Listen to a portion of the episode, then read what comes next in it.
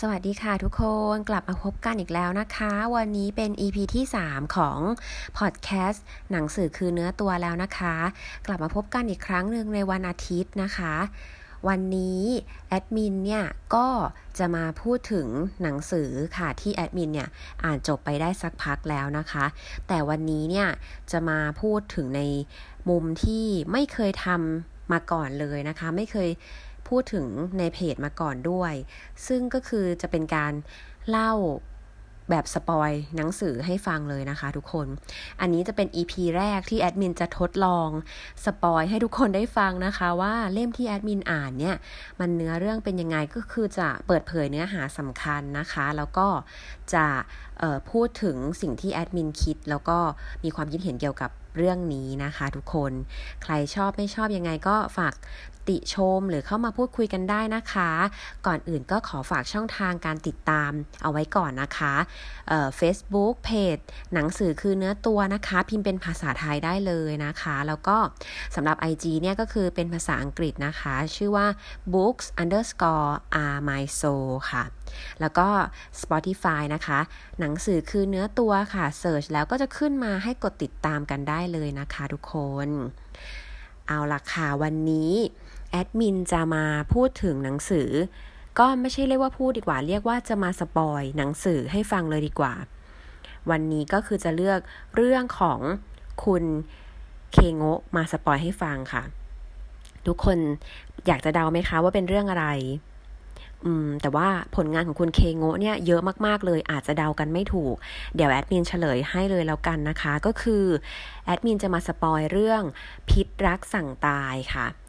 ซึ่งพิษรักสั่งตายเนี่ยอออยู่ในชุดนักสืบกาลิเลโอนะคะ ก็คือเซตนี้จะมีทั้งหมด 9 เล่มเนาะ ก่อนจะเข้าไปถึงเนื้อเรื่องเนี่ยแอดมินก็ขอออกตัวก่อนเลยว่า เพิ่งจะเข้าวงการแฟนคลับของคุณเคโงะได้ไม่นานนะคะ ท่านไหนที่ฟังอยู่หรือว่าเออเป็นแฟนคลับของคุณเคงโงมานานแล้วเนี่ยมีตรงไหนที่แอดมินอาจจะเข้าใจไม่ตรงหรือว่ายังเข้าใจไม่ถูกต้องเนี่ยสามารถบอกได้เลยนะคะ จะอินบ็อกเข้ามาในเพจหรือว่า DM มาใน IG ก็ได้เลยนะคะ ยินดีรับฟังทุกความเห็นทุกข้อมูลเลยนะคะ งั้นเราก็มาเข้าสู่ เรื่องของพิษรักสั่งตายกันเลยนะคะทุกคน ก็เรื่องนี้ถ้าใครอ่านแล้วเนี่ยก็คงพอจะทราบนะคะว่าก็จะเป็นธีมแนวนิยายสืบสวนสอบสวนนะคะ โดยที่ที่ใช้คำว่านักสืบกาลิเลโอเนี่ยก็เพราะว่าคนที่ช่วยในการไขคดีเนี่ยเป็นนักวิทยาศาสตร์ที่มีฉายาว่ากาลิเลโอนั่นเองนะคะ แต่ว่าชื่อจริงๆของเขาเนี่ยก็คือชื่อคุณยูกาว่านะคะ อ่า เดี๋ยวพูดถึงเริ่มต้นเลยละกันเนาะเริ่มต้นของเรื่องพิษรักสั่งตายเนี่ยก็คือเปิดฉากมาเลยก็จะเป็นการพูดคุยกันระหว่างสามีภรรยาคู่หนึ่งอออารมณ์ประมาณว่าสามีเนี่ยอยากที่จะมีลูกนะคะเออแต่ภรรยาเนี่ยยังไม่มีลูกเลยหลังจากที่แต่งงานอยู่กันมาหนึ่งปีแล้วภรรยาก็ยังดูท่าทีเนี่ยไม่ได้ตั้งครรภ์เลยนะคะ สามีก็เลยเหมือนยื่นข้อเสนอว่า มันเป็นสิ่งที่ เขาทั้งสองคนเนี่ยเคยได้ตกลงกันเอาไว้แล้วว่าถ้าเกิดว่าภรรยาไม่สามารถมีลูกให้ได้เนี่ยก็อาจจะต้องเลิกรากันไป แล้วสามีจะไปหาผู้หญิงคนใหม่ที่สามารถมีลูกให้ได้นะคะโอ้อ่านมาถึงตรงนี้ก็คือแค่แค่ตอนต้นเลยนะคะ ก็รู้สึกเออตกใจเหมือนกันที่เปิดมาก็แบบหนักหน่วงเลยนะคะ แล้วหลังจากนั้นเนี่ยเขาก็จะพาเราเข้าไปใน ครอบครัวนี้นะคะ ก็จะได้รู้ว่าสามีเนี่ยก็ทำงานคือแอดมินจำไม่ได้แน่ชัดว่าทำงานอะไร แต่ประมาณว่าเปิดบริษัทขายอะไรบางอย่างเนี่ยนะคะ ส่วนภรรยาเนี่ยก็ทำงานฝีมือที่แบบสวยงามมากเลย แล้วก็สามารถแบบไปโชว์เป็นแบบระดับประเทศนะคะ เป็นผ้าต่อของญี่ปุ่นเนาะ ซึ่งคุณภรรยาเนี่ยก็จะมีลูกศิษย์ที่เป็น ลูกศิษย์แบบโปรดมือขวาเลยอยู่หนึ่งคนก็เป็นผู้หญิงนะคะ ซึ่งลูกศิษย์คนนี้ก็จะใกล้ชิดกับครอบครัวของสามีภรรยาคู่นี้มากๆ และเปิดฉากมาก็คือเป็นสามีภรรยาคู่นี้ก็จัดปาร์ตี้เล็ก ๆ ในบ้านกับเพื่อนที่เป็นสามีภรรยาอีกคู่หนึ่งซึ่งบ้านนี้เขามีลูกกันแล้ว แล้วเขาก็เออแบบมีความสุขกับการมีลูกอะไรแบบนี้นะคะ มาเหมือนกับจัดปาร์ตี้สังสรรค์แล้วก็พูดคุยกัน แล้วหลังจากนั้นเนี่ยเออ คุณภรรยาของคุณคุณตัวเอกของเรื่องเนี่ยแหละเนาะก็คือเป็นนักนักทำนักเย็บผ้าต่อเนี่ยก็ได้บอกกับสามีว่าเดี๋ยวเขาจะไปพักผ่อนที่บ้านที่ต่างจังหวัด นะคะ ให้สามีเนี่ยอยู่ที่บ้าน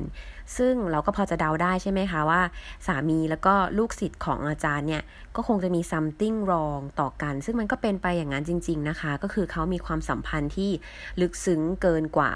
ลูกศิษย์ของภรรยานะคะ ก็นั่นแหละค่ะ ตามที่คิดก็คือสามีเนี่ยก็เหมือนกับจะเลิกกับภรรยาเพื่อจะมาอยู่กับผู้หญิงคนนี้เนาะ แต่หลังจากนั้นเนี่ยเหตุการณ์ก็เกิดขึ้นมาเลยนะคะว่าสามีเนี่ยเสียชีวิตอยู่ในบ้านหลังจากที่คุยกันกับลูกศิษย์ของคุณภรรยาแล้วก็ดื่มกาแฟกัน แล้วก็เสียชีวิต โดยที่ตำรวจเนี่ยก็มาที่ที่เกิดเหตุแล้วก็ได้ทำการชนสูตรอะไรแบบนี้นะคะ ก็พบว่าถูกวางยาพิษ เออ ทีเนี้ยมันก็จะเหลือผู้ต้องสงสัยอยู่แค่ไม่กี่คน เพราะว่า คนที่เข้าใกล้คุณผู้ชายคนนี้ก็มีจำนวนค่อนข้างน้อยเลยหนึ่งก็คือภรรยาสองก็คือลูกศิษย์ของภรรยาใช่ไหมคะ แล้วก็อีกบ้านหนึ่งที่เขามาปาร์ตี้กัน ซึ่งจริง ๆ แล้วในในเรื่องเนี่ยตั้งเเข้าใจว่าคุณเคงโงอะก็ไม่ได้ตั้งใจจะหลอกเราว่าใครเป็นฆาตกรก็คือ เราก็น่าจะพอเดากันได้ ว่าใครเนี่ยเป็นฆาตกร แต่ว่าวิธีการในการสืบต่างหากที่เป็นเหมือนกับประเด็น ที่เขาต้องการจะสื่อในเรื่องนี้นะคะ ก็คือผู้ต้องสงสัยเนี่ยมีไม่เยอะเลย แต่ว่าตำรวจเนี่ยก็พยายามจะสื่อพยายามจะตั้งข้อสังเกตกันว่า เออ คนไหนที่เข้าเขาว่าจะเป็นคนที่กับทำเรื่องนี้ได้มากที่สุด ตัวแอดมินเองอะ่ะก็คิดว่าภรรยาแหละค่ะ แต่แบบพอเขาพูดถึงคนอื่นไปเรื่อยๆเนี่ยเหมือนเขาหลอกให้เราควยเขวเนี่ยเราก็เริ่มรู้สึกควยเขวตาม แต่สุดท้ายแล้วอะ่ะเฉลยออกมาเนี่ย ก็ไม่ไม่ผิดคาดนะคะ ก็คือเป็นคุณภรรยา แต่ในระหว่างที่สืบคดีเนี่ยก็ทำให้เรารู้ความจริงอีกอย่างหนึ่งขึ้นมาว่า คุณลูกศิษย์ของภรรยาเนี่ยนะคะ ตั้งครรภ์ซึ่งเป็นลูกของผู้ตายนั่นเอง คุณภรรยาเนี่ยก็ทราบข่าวก็รู้สึกเอ่อคือเขาก็ไม่ได้เขียนออกมาชัดๆเนาะว่าคุณภรรยาเนี่ยรู้สึกประมาณไหนแต่ก็รู้สึกแบบ ไม่โอเคแหละ แต่ก็พยายามแบบสงวนท่าทีเยือกเย็นอะไรแบบนี้นะคะ แล้วก็คุณภรรยาเนี่ยก็พยายามที่จะเให้ความร่วมมือกับตำรวจตลอดเลยเนาะก็คือร่วมมือดีมาก แล้วก็พยายามจะพูดว่าตัวเองเนี่ยเป็นผู้ต้องสงสัยหรออะไรแบบนี้เหมือนกับว่าพยายามทำให้ตัวเองเนี่ยดูเหมือนเป็นคนที่ไม่ได้เกี่ยวข้อง แต่ทีเนี้ยตอนแรกๆเนี่ยตำรวจก็สืบแบบทางตันไปหมดเลย เพราะว่าการเสียชีวิตเนี่ยมันเหมือนกับ เกิดขึ้น เพราะถูกวางยาแต่ในช่วงที่เขาเสียชีวิตเนี่ยเหมือนเขาจะอยู่คนเดียว ซึ่งมันก็ไม่มีใครที่จะเข้าไปวางยาได้ในตอนนั้นอะไรแบบนี้นะคะทำให้เขาต้องคิดกันว่า เอ๊ะ แปลว่าคนที่วางยาเนี่ยจะต้องวางยาเอาไว้ล่วงหน้า เพื่อที่จะทำให้ผู้ตายเนี่ยเข้าไปถึงตัวยาแล้วก็ตายตอนที่อยู่คนเดียว หรือตอนที่ คนวางยาเนี่ยเขาไม่อยู่ตรงนั้นแล้ว ก็ยิ่งงงกันเป็นหนักเลยว่ามันจะเกิดเรื่องแบบนี้ขึ้นได้ยังไง เพราะว่าเขาก็เก็บหลักฐานว่าคุณสามีเนี่ยใช้ของอะไรบ้าง ดื่มน้ำตรงไหนกินอาหารตรงไหน และตรงเนี้ยก็คือไม่เจอสารพิษที่ว่าที่มันเป็นสารเดียวกับที่เขาเสียชีวิตที่ทำให้เขาเสียชีวิตก็คือไซยาไนด์ไม่เจอเลย เออตำรวจก็เริ่มจะงง แต่ทีเนี้ยคุณตำรวจเนี่ยก็เป็นเพื่อนกับ คุณนักฟิสิกส์นะคะ ซึ่งก็คือที่ได้ฉายาว่านักสืบกาลิเลโอนี่แหละ เขาก็เลยไปพูดคุยกัน สุดท้ายเนี่ย คุณนักฟิสิกส์เนี่ยก็เหมือนเอะใจอะไรบางอย่าง ว่าว่ามันมีอะไรบางอย่างที่ไม่ชอบมาพากลเกิดขึ้น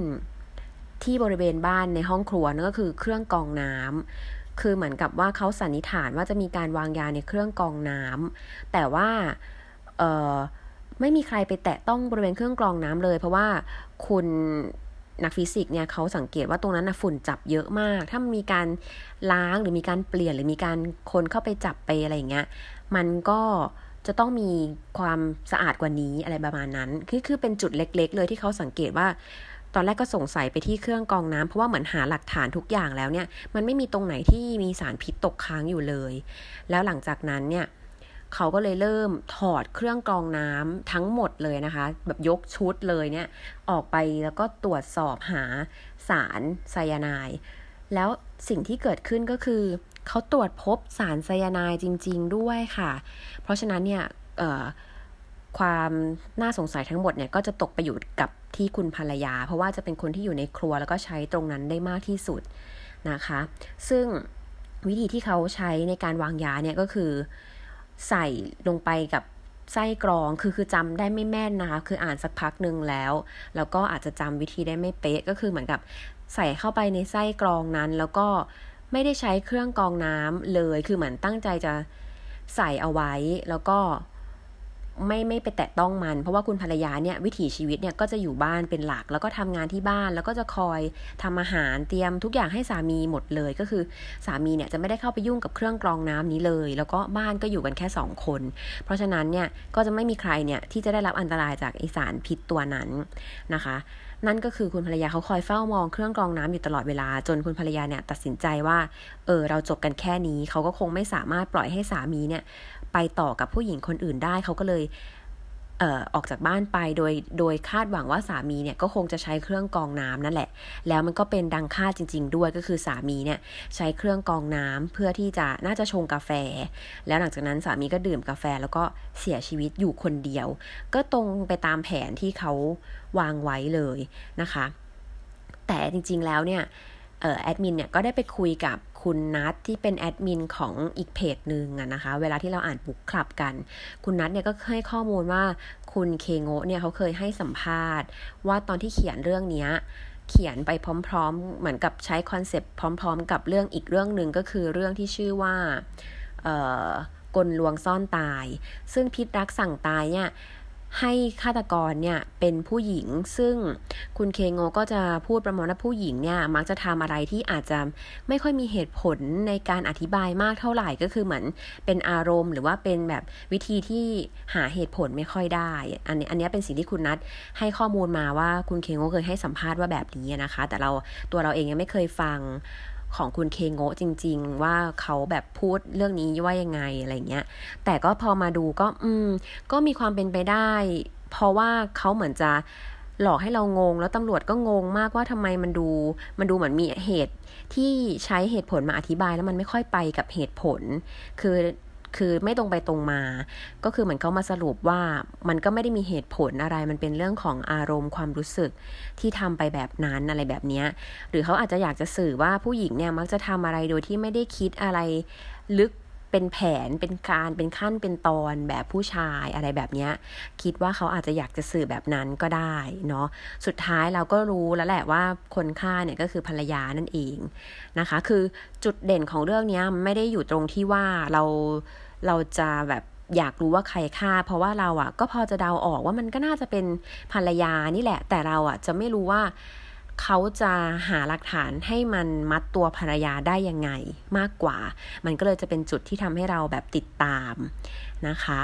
เนื้อเรื่องก็ประมาณนี้ค่ะ ความยาวไม่เยอะประมาณ 200 กว่าหน้าเนาะแต่ถามว่าความชอบหรือว่าความความที่เอ่อให้คะแนนเนี่ยขอให้สัก 3.5 แล้วกันก็คือในเรื่องการเขียนหรือว่าความแบบซ่อนเงื่อนเนี่ย อันนี้ก็ต้องให้คุณเคงโงเขาอยู่แล้ว แต่ว่าเราก็รู้สึกว่าผู้หญิงอะ่ะอาจจะไม่ได้คิดอะไรที่ ไปถึงขั้นนั้นว่าจะวางยาพิษในเครื่องกองน้ำอันเนี้ยก็ยังเป็นสิ่งที่เราไม่แน่ใจว่ามันเป็นสิ่งที่ผู้หญิงทั่วไปอะ่ะจะทำหรือเปล่านะคะ เพราะว่าเครื่องกองน้ำเนี่ยถ้าให้เราผู้หญิงเราเนี่ยมาถอดหรือว่าประกอบหรือว่าใส่อะไรเข้าไป มันก็ไม่ไม่น่าจะใช่เรื่องง่ายเท่าไหร่สำหรับผู้หญิง ก็เลยคิดว่าดูเป็นวิธีที่ไม่ค่อยคอมมอนที่ผู้หญิงจะใช้ในการแบบฆาตกรรมสามีเนาะแต่ก็ไม่แน่เหมือนกันอาจจะมีก็ได้นะคะ ประมาณนี้ค่ะ ก็คือเรื่องราวก็ประมาณนี้เลยนะคะ วันนี้ก็สปอยแบบเต็มที่ได้เตือนไว้แล้วตอนต้น ถ้าเกิดว่าใครเนี่ยฟังมาถึงตรงนี้แสดงว่าได้ฟังสปอยไปเต็มๆแล้ว แต่ถ้าอยากจะอ่านเพื่อเพิ่มอรรถรสเนี่ยก็สามารถไปอ่านได้นะคะ เราก็รู้สึกว่าการอ่านเนี่ยมันก็จะได้เรื่องของการคิดวิเคราะห์ไปตามคุณนักสืบไปด้วยเนาะก็จะได้อรรถรสอีกแบบหนึ่งนะคะงั้นวันนี้ ก็จบการสปอยแต่เพียงเท่านี้นะคะ เรื่องของพิษรักสั่งตายงานของคุณเคโงะนะคะ ก็ขอบคุณทุกคนที่รับฟังกันมาจนถึง EP ที่ 3 นี้นะคะ ดีใจมากๆเลย ได้รับ feedback มาว่าชอบเสียงแอดมินมากเสียงเพราะมากเลย ก็ขอบคุณมากเลยนะคะ ที่เป็นกำลังใจให้แอดมินได้ทำอะไรดีๆ หรือเป็นสาระหรือว่าเป็นสิ่งที่ช่วยให้ทุกคนได้ผ่อนคลายในช่วงเวลาแบบ ที่อาจจะมีเรื่องเครียดหรือเรื่องที่ต้องกังวลในหลาย ๆ เรื่องในในการใช้ชีวิตปัจจุบันนะนะคะ ก็หวังว่าพอดแคสต์ของแอดมินเนี่ย จะช่วยให้ทุกคนคลายเครียดคลายเหงาก็ได้นะคะ ก็วันนี้ลาไปก่อนนะคะ เดี๋ยวพบกันใหม่ค่ะ ขอบคุณมากค่ะ สวัสดีค่ะ